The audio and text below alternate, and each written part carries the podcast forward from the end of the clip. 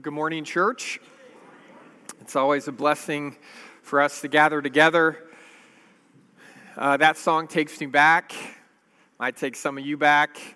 I don't think I've ever, on my own in my life, said over yonder. but every time we sing that song, I, we, we get to say it together, right? Over yonder stands a place prepared. And even though I might say it differently, that's our hope. It's the hope that we share in together, and we don't just sing about it, but it's the hope that brings us here. It's the hope that carries us, not just into church, but out of church into a world where there's a lot of people that don't have that hope. And so, as we open up our hearts to God's word this morning, I want to challenge you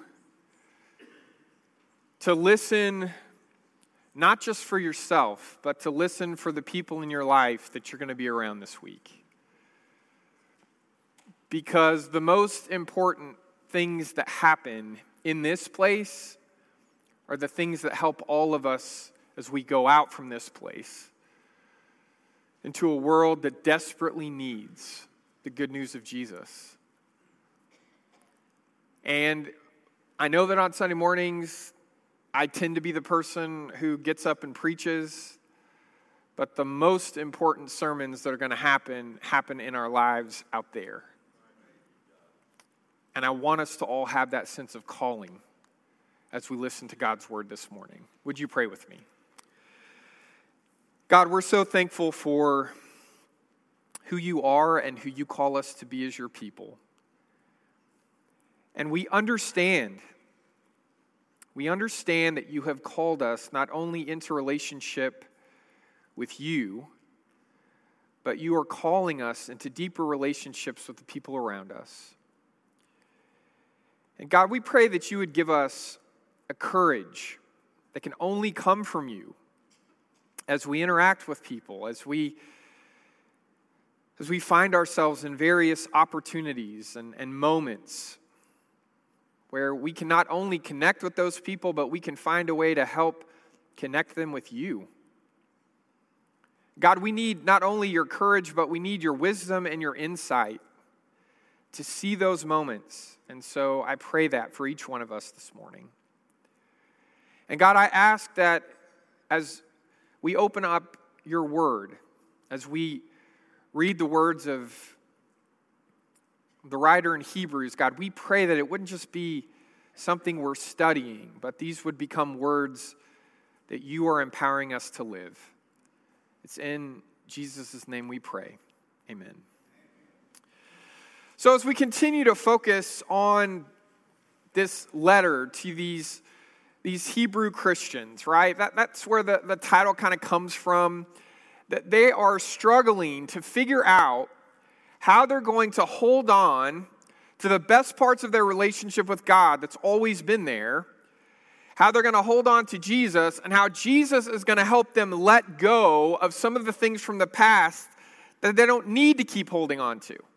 But that can be a really challenging thing to do when you've grown up in faith, when you've grown up as somebody who you know, every single opportunity you've had to gather together with God's people, you've taken that opportunity every single time that, that you've been able to, to gather together and not just be together, but to try to, to draw close to God. And what do we call all that, right? Well, we, we have a term for that. It's we're, we're practicing religion, that we, we come to this place, we want to be people who, who find practices and habits and things that we can do that help us not only know what's going to happen when we get in this place, but that we can, we can rely on. These are the things we do that help us be aware of God's presence in our lives, that help us feel saved and safe. When you start to talk about, okay, what about your practices of faith? What about the, the things that you've inherited? What, what are the things that are still helpful to you? What are the things that are healthy? What are the things that will, empower you to be the kinds of people God wants you to be? What are the things that you've always done that you just don't need to keep doing? When you start to have those kinds of conversations, especially with, with God's people, when you have those kinds of conversations at church, you're going to stress somebody out, right? You're going to make somebody feel anxious because we might start to have to talk about the fact that, well, there's something that you have always relied on, something that, that has always made you feel saved and safe.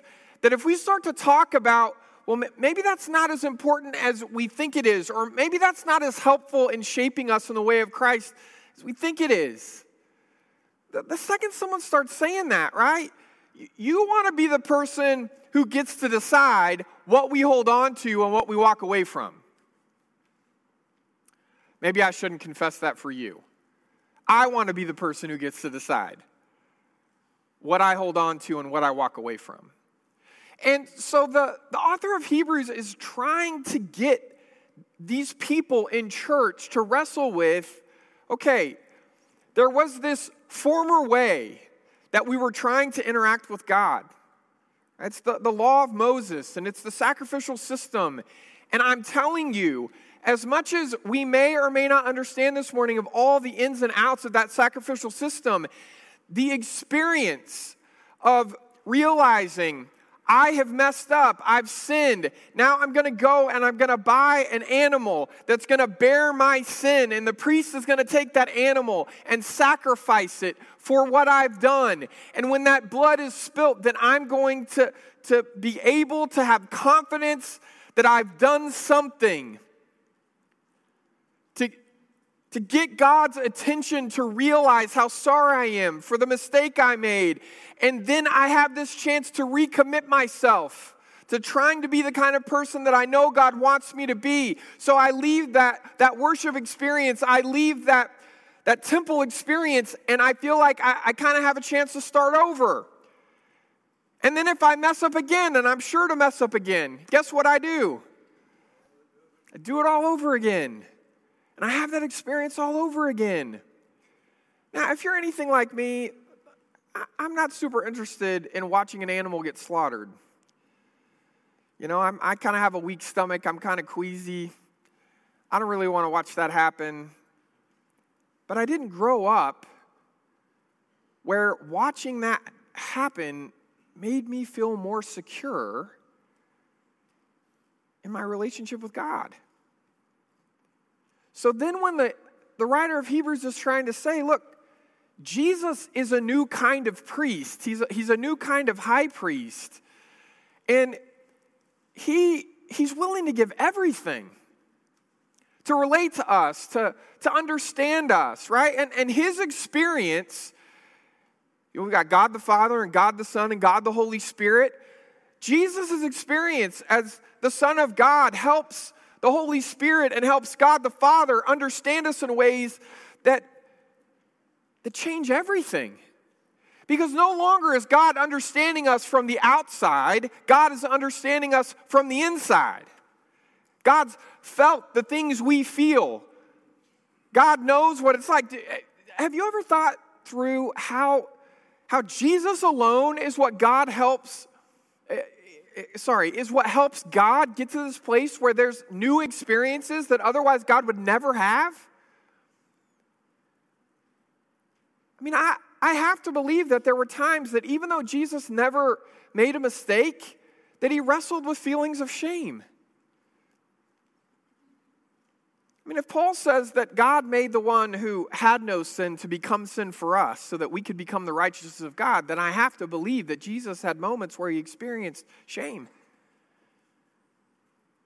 Not because of anything he did, but because that's an essential part of what it means to, to be a human being, to be a child of God who's struggling, to feel the certainty that we long to feel in our relationships with God. Jesus gives God this this new way of understanding what it is we go through and what we struggle with and the doubts we have and the disappointments we're wrestling with, not just in the world, but in ourselves. And what Jesus is longing for us to do, what Jesus is calling us to do, and this is what we focused on last week, is if, if Jesus is the evidence of just how far God is willing to go to better understand us, to truly understand us, to get it, to get us, then why is it that so often I want to figure out what's the bare minimum of what I need to do in order to understand God enough? Now, what does that mean? How, how is it that we would understand God enough? Doesn't matter how much I think I, I understand God, there is so much about God that I don't yet understand. And it's not just about me being smart, it's not just about me knowing a lot, it's about experiencing more and more the truth and the beauty and the grace of God's goodness. Why would I ever want to stop learning more, experiencing more, understanding more? In the same way that you could be married to someone for 50 years and they could still surprise you, you can still learn something new. It's the kind of relationship that we're built for when it comes to our relationship with God. Why would we ever say, okay, enough, I got it, I understand it, let's move on to the next thing? No. That's why we come back. That's why we're here. It's why we keep coming back not only to church or to community, it's why we come back to God's Word because we have this nagging sense, and it's the truth. That with all that we've seen, with all that we've heard, with all that we've experienced, with all that we understand, there's more. And it's better and it's deeper and it's richer. So let's go, right? Let's go. So I want to pick up here in Hebrews chapter 7, starting in verse 18, where the writer says that the former regulation, right, the old law, is set aside because it was weak and useless. That's a strong statement. And if he's talking about something you've been doing that makes you feel safe and secure, that's hard to hear.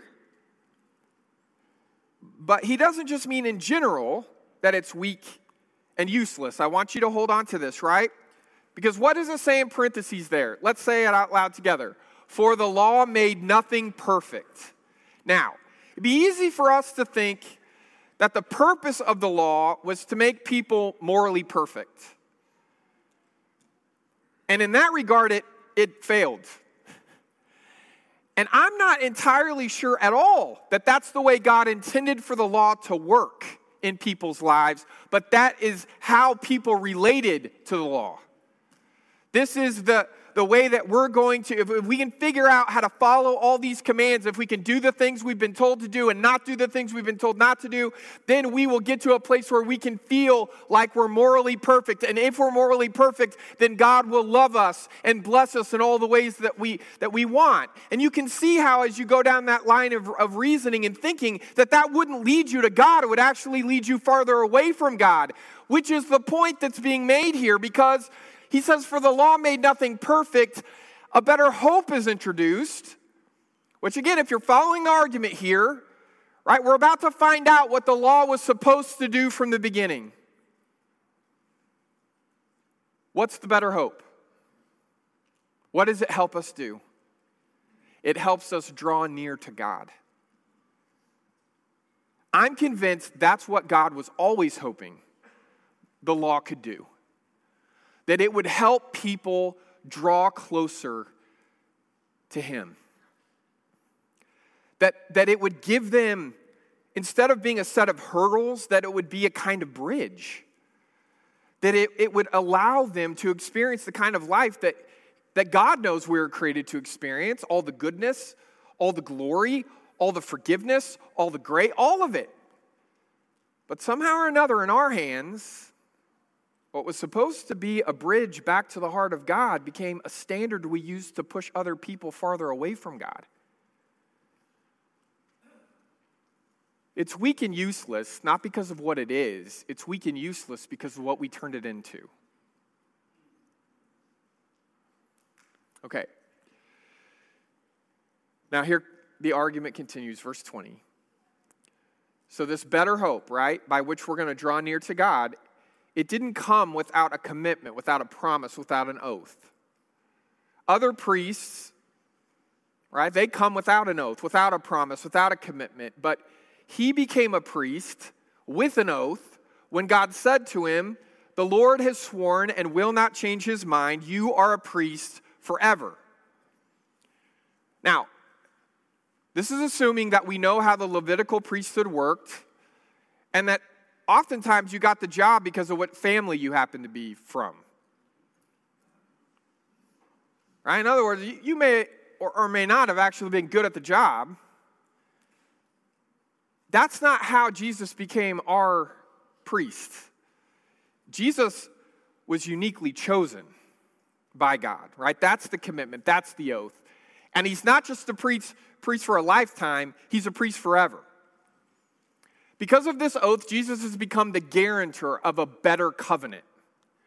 Now, there have been many of these priests since death prevented them from continuing in office, but because Jesus lives forever, he has a permanent priesthood.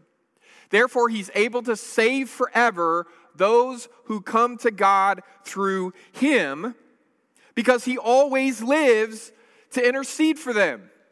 Did you listen to the words of the song we sang, other than Over Yonder? I know that my Redeemer lives, and what? What's the opening line? And ever prays for me.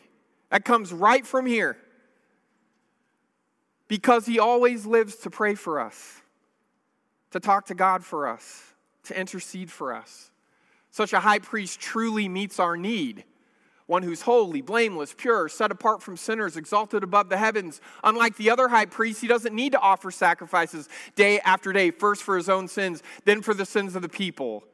He sacrificed for their sins, say these three words once for all. When he offered not an animal, what does he offer? He offers himself. For the law appoints as high priests men in all of their weakness. But the oath, right, the promise, which came after the law, appointed the Son who has been made perfect forever. Now, again, I realize that when we're listening uh, to these kinds of passages in Scripture and there are these detailed theological arguments that are focused on a particular point of doctrine that we're not all that wrapped up in, it can be hard for us to keep holding our focus on what's going on here. But I think all of us can relate to the, the message underneath those particulars, right? The, the truth that we need to hear this morning. And, and it's this In a world where all kinds of voices tell us that they can give us the life and the future that we want. In a world where all kinds of voices of authority promise us that they alone could save us, Jesus is an all sufficient Savior. Jesus is an all sufficient Savior. And that when we, as Christian people, start to wonder if Jesus really will give us the life we're, we're really created for, if Jesus will give us the future that we're really longing for, when we start to waver in that sense, in that confidence, it's then that we need to be reminded that it's not Jesus plus anyone or anything else, it's Jesus. And if we if we don't have the confidence in that, then it's not because it's, it's not true, it's because we haven't experienced the fullness of that truth. And there's two ways in this passage that the Hebrews writer wants us to think about the all sufficiency of, of the way that Jesus saves us, and it has to do with his life and his death. Right? On one hand, the statement is that his, his life is ongoing and eternal. That, that if our sense of our relationship with God, if, if our, our sense of having confidence of the goodness and the grace and the mercy of God, if it hinges on Jesus, that's great. It's perfect because he's not going anywhere. Nothing can remove him from our lives and God's life.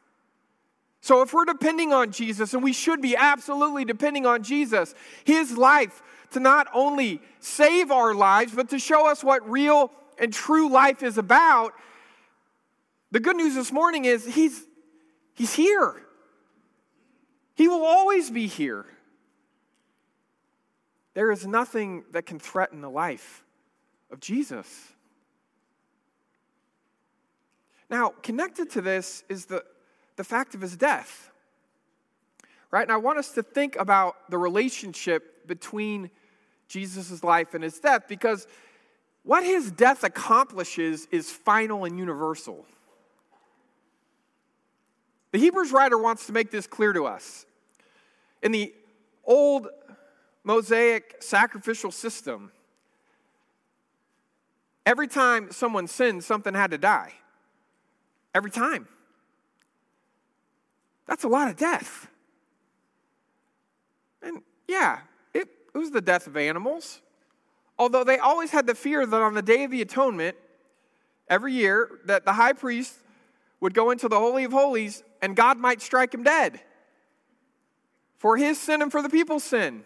Did you, you know this, right? They like tied ropes with bells on their feet when they went in there in case God decided to get angry and frustrated and strike him dead. Nobody was going to go in there to get him out, they were going to drag him out. Now, it's easy for us to say, now, why would you want to try to relate to God that way? Well, they didn't want to relate to God that way. They thought that that's what God wanted. And, and as you read the Old Testament, and as he's talking about his holiness, as he's talking about what it means to draw close to him, as he's talking about his power and his authority, it is very easy to reach that conclusion. But God never really wanted for us to love God and be scared of God. God wanted us to understand that His love for us was always meant to change us into people who could trust Him. Even if we're tempted to be afraid or ask questions that we don't have easy answers for that God God wanted God wanted to find a way. And when we couldn't find a way in through the cross, God finds a way out. Right? Remember what happens when Jesus dies? The moment that he dies, what happens to that curtain that separated the Holy of Holies from everywhere else? Jesus' death doesn't keep happening over and over and over again. He gives himself, and he gives himself once for all. It's for everyone. It's not just for me, it's not just for you, it's for everyone. And it is always available. I think there are times in our lives where we think maybe we, we were born out of time, right? That somehow it's too late or we miss some really important thing that happened. I mean, it's really easy to read Matthew, Mark, Luke, and John and think, man, I wish I'd been there then. Why was I born now? I, I missed all, all, of the, the most important things that happened in the history of the earth. And yeah, you missed it in terms of being able to be there, but you didn't miss it because it's still happening. What Jesus accomplishes in his death is still unfolding. And his life, his life it was never threatened. Even though, by all accounts, it felt like his life had ended because of the resurrection power of God. His life was stronger than his death. And his death puts an end to your fear of death. Because not only does it change the way we're able to experience our lives, it gives us the confidence that the death he dies, he dies for us all. And it means our lives can be stronger than death, too. One of the things that I, I, want us to, to think about together this morning that I think is the, the challenge that the Hebrews writer's actually trying to get at with, with talking about just how all sufficient Jesus is compared to any other way of drawing close to God is to move it away from just focusing on isn't it easy to judge people from the past who can't argue with us? You know, to kind of feel superior to them and to feel like I wish they could just be as smart as I am. Isn't that easy? Isn't that tempting? Right? So I, I realize, right? We may not wrestle with this idea of choosing following the law of Moses over trusting in Jesus alone to save us, but we are definitely tempted to choose doing something in addition to trusting in Jesus alone to save us. My dad, uh, my dad and mom became Christians as adults. They didn't grow up going to church. And the church that they ended up going to happened to be an anti institutional church of Christ that was the physically closest church building to my parents' house because my dad didn't want to go anyway and he wanted to use the least amount of gas to get there. So he didn't know anything about churches. He didn't know that he was picking a certain kind of church or not. He thought they were all the same. Like McDonald's are all the same, right? So he just, whatever. This is the closest one. We're going to that one. And very quickly, my parents came to faith in that church. But because my parents weren't raised in that church tradition, my dad kept asking annoying questions about why we do things the way we do them. And a lot of the time, the answers he got sounded like this because it's the way we've always done it. So my dad, who didn't like that answer, would push until basically he got in meeting after meeting after meeting with the, the poor preacher of this church. Explain to me why we sing this way. Explain to me why we take communion every week. Explain to me why uh, we practice baptism by, by immersion. Explain to me why uh, we're not allowed to eat in the church building, because that was a big one for them back then. Uh, explain to me why uh, we, we feel like, you know, the best way we're going to do this is, uh, you know, to, to Sunday morning, Sunday night, Wednesday night. Like, just explain all of it. My dad just wanted to know why do we do what we do? It's annoying to have to wrestle with our tradition. Because for most of us, our tradition makes us feel secure, it makes us feel saved and safe. Now, I'm not going to confess anything for the rest of you. I'm just going to confess some things for me, trusting that you may relate to some of these things.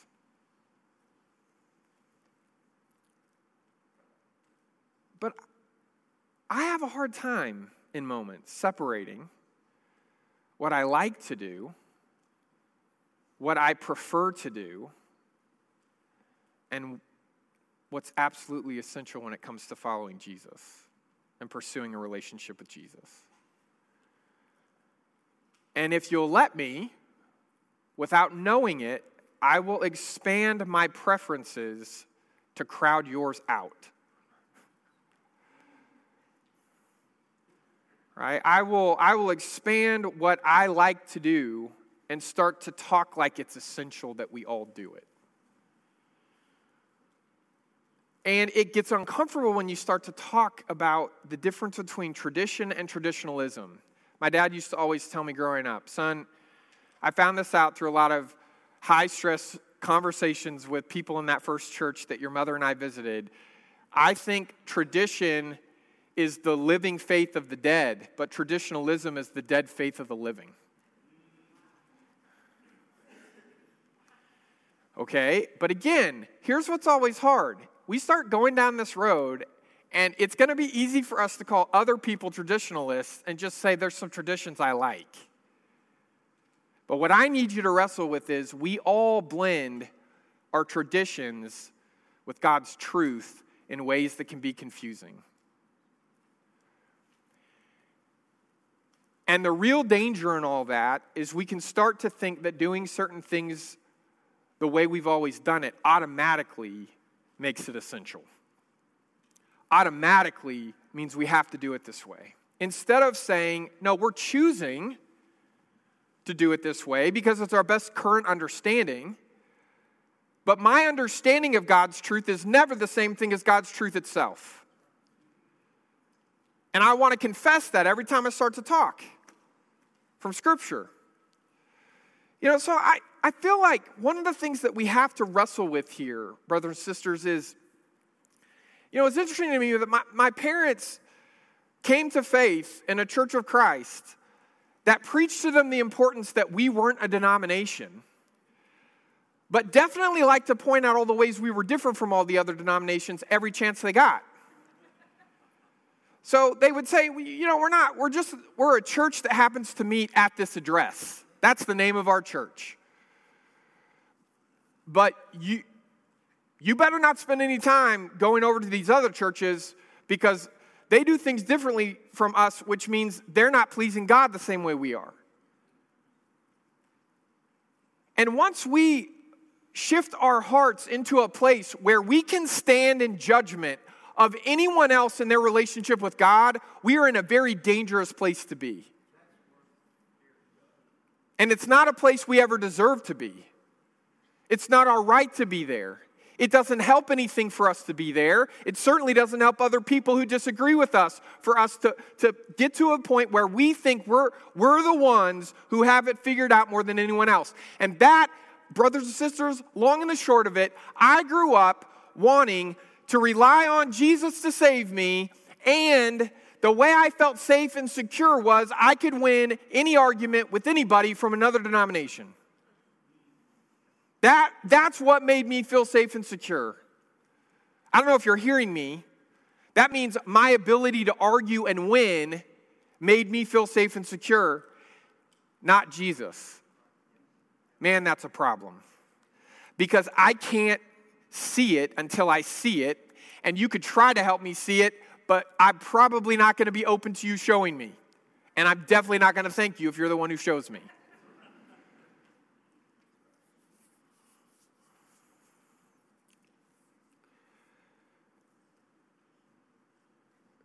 The Hebrews writer saying to these people who went to the temple or they went to the synagogue and they engaged their faith the way they always had, he's saying, you know what? Jesus is better than all that. It's not bad, it's not wrong, it's just not essential. And if it's not essential, you better not make anyone feel bad for not agreeing with you about it. Can we agree to be a church that knows the difference between our understanding of Scripture and the truth of Scripture itself? There's a difference. We need to have the humility to say it, and we need to be confident enough in the grace of God to not worry about figuring it all out, being what makes us feel safe and saved.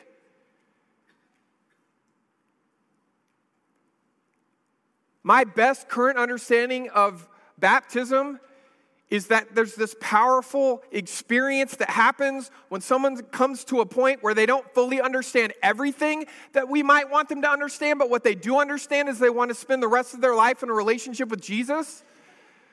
And we get them to the place where we put them in a full bodied moment of being buried dying to their sin and coming back up and, and being raised to new life, I absolutely believe in the, the power of that kind of experience. But I would never say that I have fully understood the way Jesus saves people to put myself in a position to judge whether or not their baptism experience is valid or not. And I've heard people, well intentioned people, do that. It's not your place to judge anyone else's relationship with Jesus. It's not my place either. When it comes to worship styles, we get all caught up in is there a right way to do this or a wrong way? Yeah, there is. The wrong way to worship is to insist on there's only one right way to worship, and it's the way you prefer to.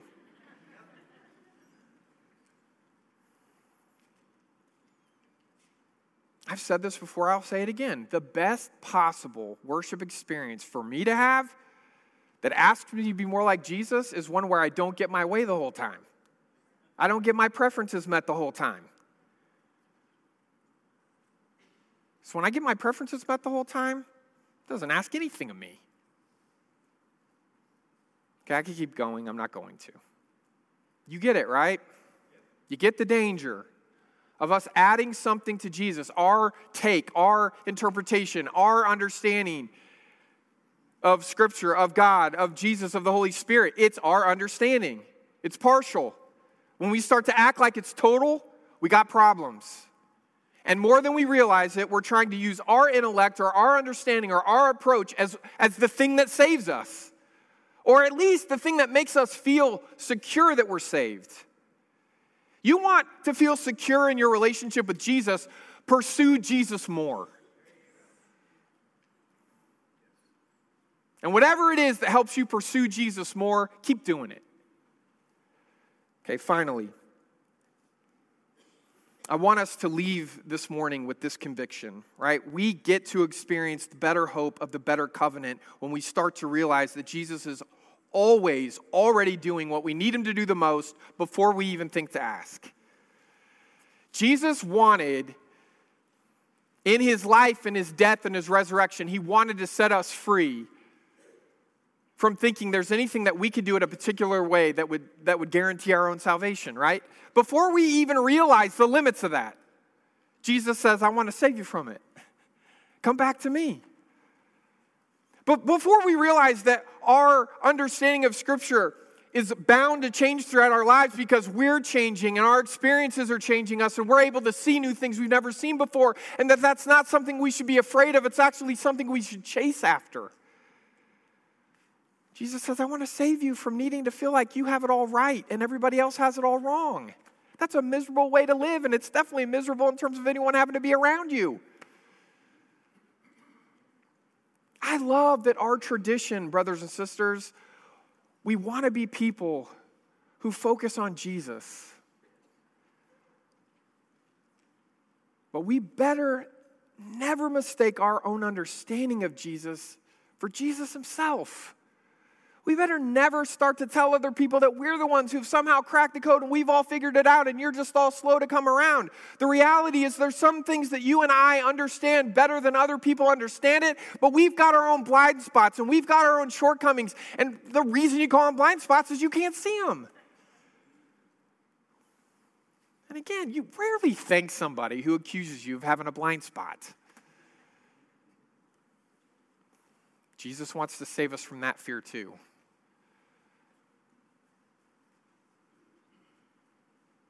What is it that we, we need the most? What is it that you need the most? Do you even know what it is? I mean, sometimes I do and sometimes I don't. But I am so thankful that the life Jesus lived is eternal, that it's ongoing. And I am so thankful that his life, what it accomplishes, it leads to his death where you and I don't ever have to be afraid of, of death again. And you and I don't have to figure it all out. And you, don't, you and I don't have to crack the, the secret of saving ourselves because we can't. We can only be open. We can only embrace. We can only partner with God's saving grace and work in our lives. And, and, brothers and sisters, the best thing about all this is you never, ever, ever get to take credit for that. And isn't that good news? Jesus is our all sufficient Savior, and He knows what we need before we do. And He doesn't wait to rescue us, He's always already on His way. We're going to sing now together, and as we do, uh, my prayer this week is that all of us are open to God showing us the difference between our perspective, the way we see things, and God's truth. Because God alone is the one who can open our eyes to see what we're not already seeing. And those new levels of understanding, that's what it means to be on the journey of being saved. And I want us to welcome it, not run from it. Will you stand with us as we sing?